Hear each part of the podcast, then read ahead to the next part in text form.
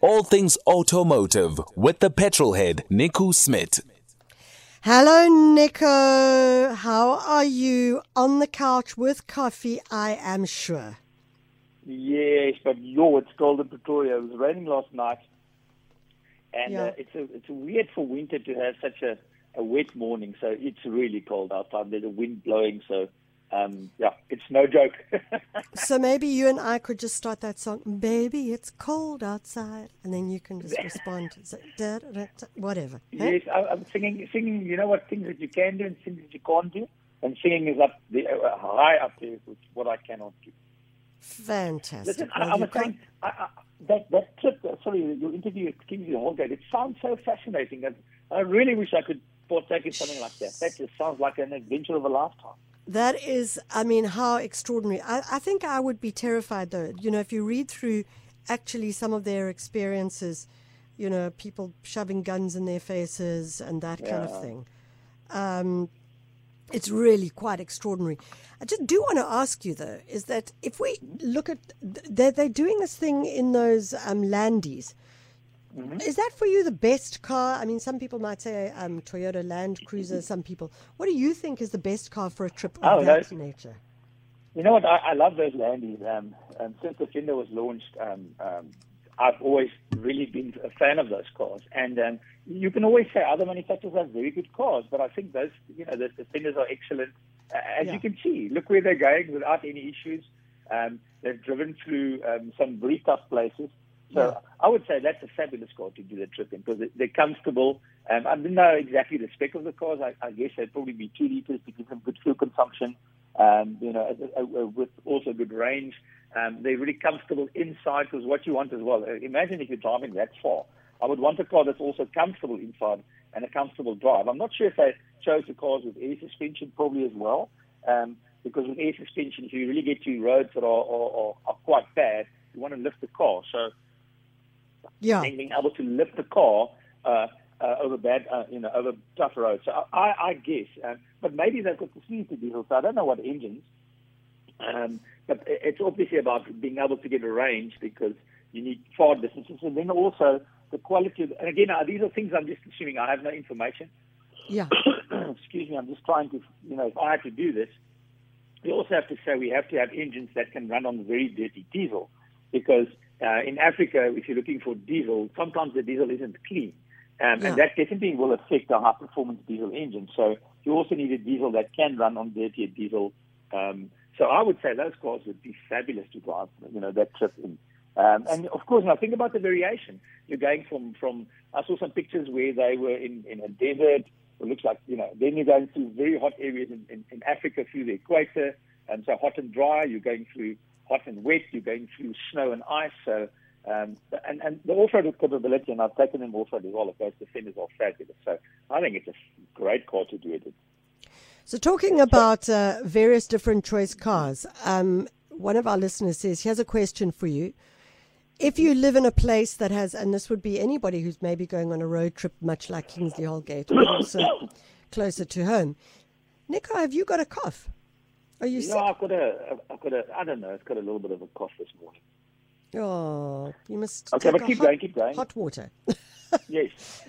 So, if you live in a place that has more potholes than roads in the Eastern Cape, which option would you go for? The Wrangler, the Grand Cherokee, the Discoverer, or the Hummer H3? Not the Hummer. We're slashing that off your list right away. Uh, um, you know, all three of those cars, um, just give me the choices again. It's like a, a Wrangler, A Wrangler, a Grand Cherokee, a Discovery, um, a Wrangler, a Grand Cherokee, or a Discovery? Discovery.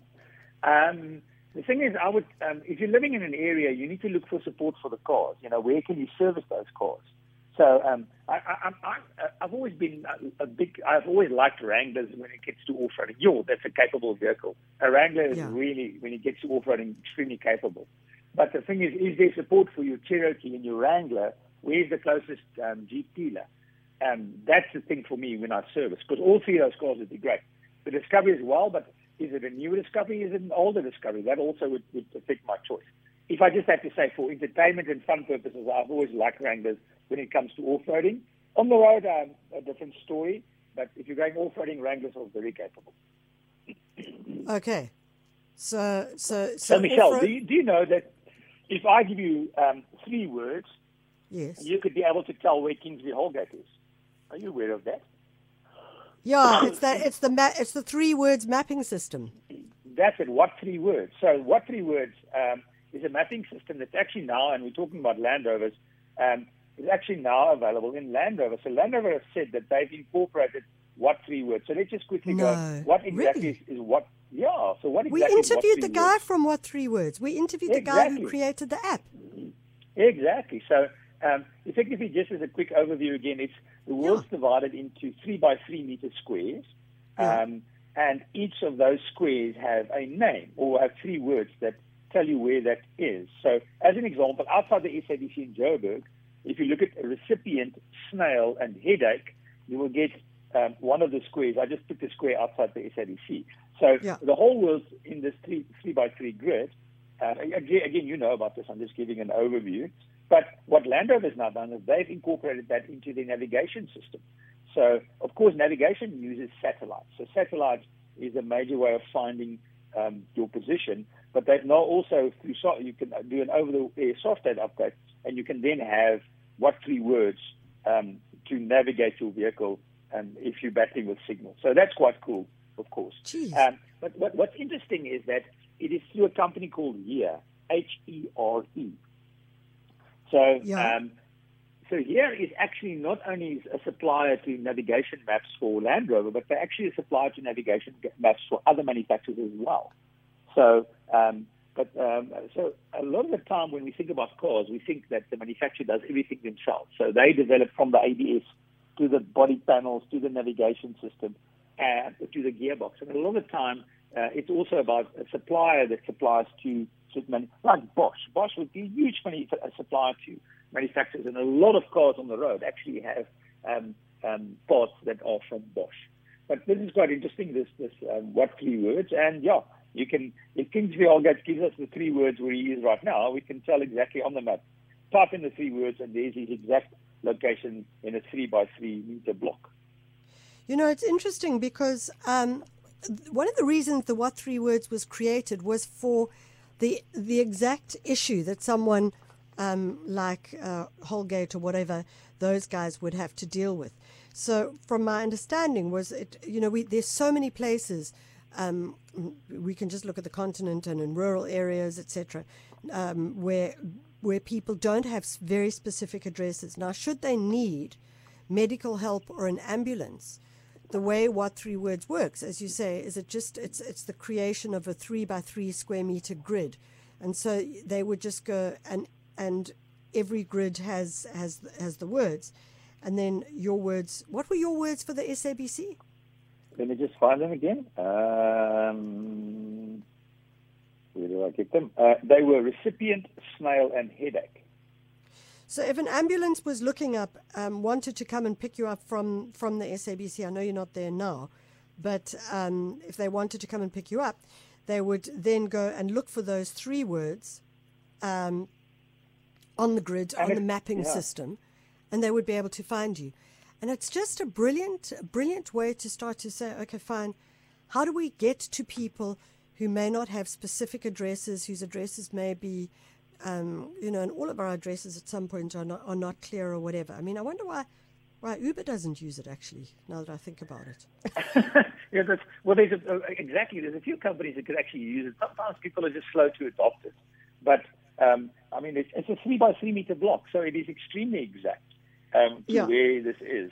And if you click a block just next to it, suddenly you've got three completely different words. So um, it's interesting. I also wonder how they work out the words. There probably is some some random way of working. Nobody nobody sat somewhere and assigned a square to e- a, a name to each square.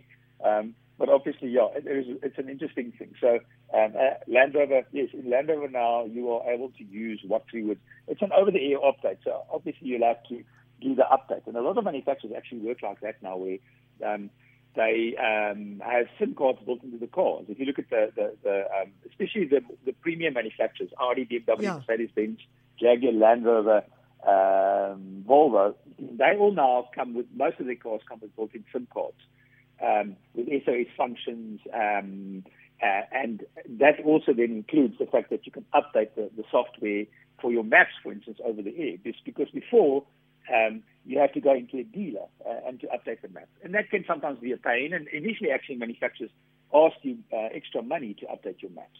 But now, if your car has a built-in SIM card, of course, the updates happen over the air. So that's also quite quite interesting.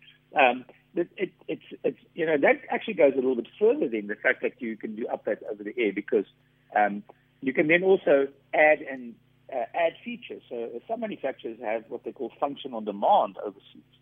So yeah. um, Tesla famously had that actually, uh, you know, for a while already. It's the cars effectively come with all the features, all, all the all the um, sensors and systems built in, but they're not activated. So feature on demand or function on demand is we're going to see that more and more in the future. You can say, listen, I like this function. Um, I'd like to try it for a month. So you pay a fee, and then you try it for a month. Yeah. And if you like it, then you use it, um, then you buy it. Or you just say, listen, I'm going to drive a lot in this month. Or I'm going on holiday. I'd like the adaptive cruise control.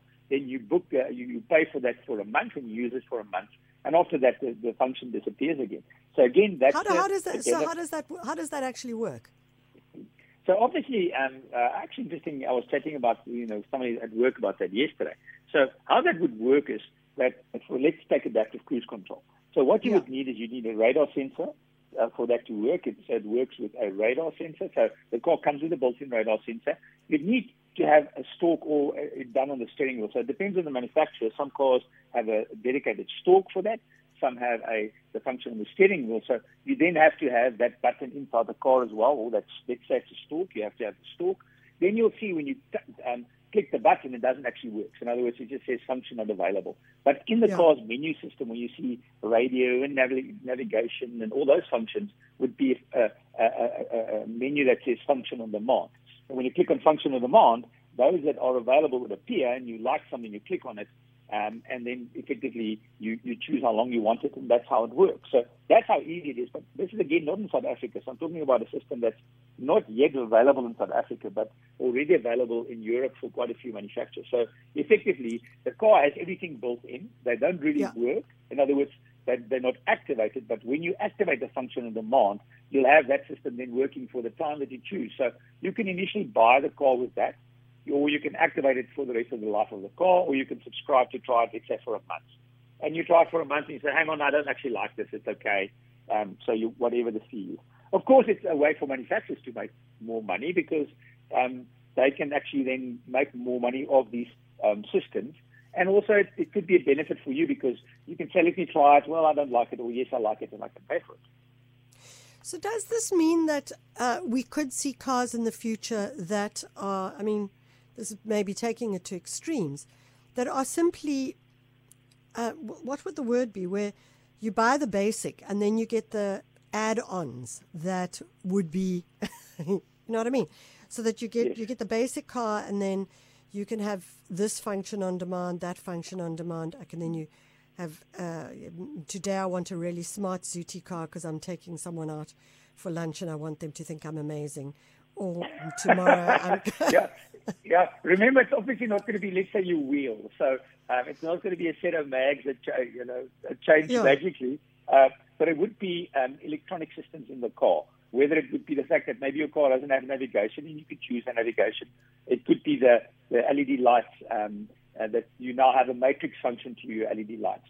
Um, it could be the fact that you have assist systems like a, a lane keeping assist or a blind spot warning system. Um, it could be that you have a smartphone interface. So those are Yeah. the things. It, it could even be an upgraded sound system if you think about it, because you could say, listen, well, when you listen, you we deactivate. Let's say we deactivate the subwoofer, and if you want it, you know, if you want better sound, you pay a bit more, and then suddenly the sub works. It's, it's almost like that. So that's the principle of this, where they really um, you're paying extra for functions that you could have. Um, but the idea then is that the cars have everything built in, but they're not activated. The same with Tesla, for instance. If you want, um, with Tesla, they have um, the system that um, I forget now the names, um, but they, their type of adaptive. They're, let's not call it autonomous driving because it really isn't. But the system that drives or assists you in driving, you pay extra for that. Actually, quite a lot of money. But the cars already come with all with the camera and the, the radar sensors built in, or the cameras and the radar sensor built into the car. You simply activate by choosing if you want it. Don't forget, we're chatting to Nico, our petrol head. And if you've got any questions for him, you're welcome to WhatsApp us, SMS us, phone us, or even uh, uh, send it through on Twitter. Nico, we have got a question around uh, the new tires that are being spoken about that you may never have to change them again. Do you know anything about that? I'm not sure about tires you never have to change again because um, it'll be a yeah. So tires, um, what's the function of a tire? So a tire has a few functions.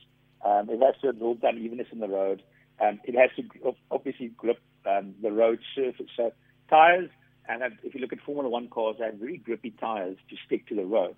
But um, that means that the, the, tires don't last very long. If some, some tires and cars actually then um, uh, are designed to last you a longer distance. But effectively, what's happening is currently the way the tires work is you simply you are slowly wearing out the, the rubber compound of the tire. So as you are driving, the tread is being worn away. So I'm not aware of something like this, but currently I, I can't think of something that's not going to wear out. I can't think of a tire that has a, a compound that, as you're driving, is not going to wear out.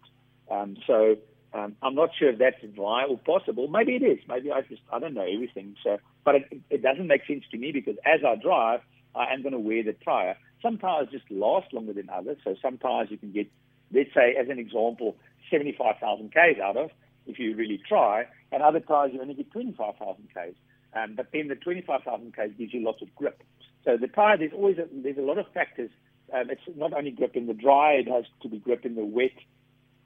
It's the type of driving you do. If you're only driving on the road, the tread pattern is specifically designed for that. If you're going off-roading, you tend to have more of these knobbly designs that um, as the tire spins, it, it, the mud spins up. So there's a, a various factors that go into the design of the tire.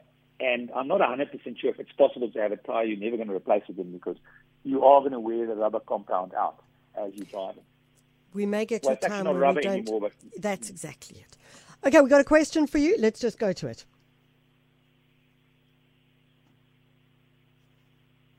Morning, Michelle. Good morning to Petro Chef. I call him Petro Chef because he helped us to save more on petrol, not petrol head. First question to him If you are driving and the traffic uh, is red, is it advisable to switch off your engine whilst waiting for it to turn green, then you move? And if you do that, does it save petrol or is best to leave the engine on? You understand? Secondly, what car would he recommend for us, especially now that uh, fuel keeps increasing, but salaries still remain the same? Um, maybe you are driving only from work to home. Is Bramoro in Bloemfontein? Good question, Bramoro. Geez, yeah. I feel like I've the same way as you. Like uh, petrol going up and our salaries. In fact, some of us the salaries are going down because of inflation. So, is it worth your while to switch off your engine, or does it cost uh, more, as uh, Bramoro wants to know, to switch it back so, on again? So, in theory, uh, while you're standing at the traffic light and the engine isn't running, you're not using fuel. That's the theory side of it. So that's why cars have a start-stop system. So the start-stop system switches off and on again. But the problem um, is, so if you have a built-in start-stop, start-stop system, it would make sense to use that. But yeah. if you have a normal car, you are going to wear out. The car isn't actually designed to go um, switch on and off and on and off the starter motor. So you actually, the cars that have a start-stop system actually have a starter motor that goes with them. And if you take a normal car, the starter motor isn't really designed for you every time at a traffic light to switch it on and switch it off and switch it on and switch it off. So I wouldn't suggest that. It does make a small difference. It doesn't make a huge difference. It does make a small difference. But um, I, if I had a, the car with start stop, I would use startup system. The car without it, I wouldn't switch on and off for that reason that the starter motor isn't designed to go through so many cycles. Um, the problem with the start-stop system is that it, um, it it's that not like you... that I hate it. Here's the problem. It's just a terrible thing. Let's just be honest. It just is a pain in the butt. In theory. I understand what happens, but boy, it's like you. I switch it okay. off, and I think there's a lot of people that I go, yeah, they agree with me now. So I know I because the start-stop system, system it doesn't. It stops, and then you have to start. It's like it's it doesn't. It's not smooth, if you know what I mean. Yeah, it's painful. Uh, yeah, I, I don't like it. I understand why manufacturers are going that way, but I'm not a fan. Um, okay. So um, yeah, if a guy so, so that's interesting. We just so Nico, let's be in. That's interesting because we just heard you We heard Nico the professional answering, and then we heard Nico the personal answering, and it was a 180. It was yeah, it was a 180 degree shift. Okay, what about Bra Morrow's second question? You've got two minutes. Well, you know? Buy a car with a small engine. buy a small car with a small engine. Um, but, uh, uh, if you really want to do, find a small little diesel car. That's going to be your best bet because they're very light on diesel. Something like a 1.4 or 1.6 little diesel. Um, otherwise, a small little turbo car. If nowadays, um, if you look at manufacturers' car, well, actually, it doesn't even have to be turbo. But the smaller the engine, the less fuel it's going to use. The turbo cars are extremely efficient. You know, you get amazing um, performance for them. So buy a small little city car because that's going to win because they they use very little fuel. They're easy to park, um, and if you're not ever driving long distance, that's gonna you know that's where I would go. You get yeah. cars that are sort of in the middle, that they're small, small little turbo engines, but they're a little bit bigger. Um, so a smaller engine is going to make a big difference in your fuel consumption for town. Okay, brilliant. So you're saying if you can get a car which has a turbo engine, but small engine. I mean, there are cars with turbo engines which are like a 1.2 liter, which sound uh, one liter. You get three cylinder one liter turbo engines. They're great. Those things are really? so light on fuel. Yeah, they're, they're light on fuel, but when you drive them, they feel like a 1.6 or 1.8. So that would be and those cars are actually amazing little city cars. Um, okay. um, that's what I would go for. Okay, but it doesn't have give... to be turbo because some manufacturers have non-turbo small engines that are actually still quite light on the field. But smaller engines not, are going to make a big difference. And you're not mentioning any brands? I'm not mentioning brands. There's lots, there's lots of options and okay. lots of good brands. Guess what? Nico, go have yourself that hot water and lemon. It's nine o'clock. It's time for the news. Good morning.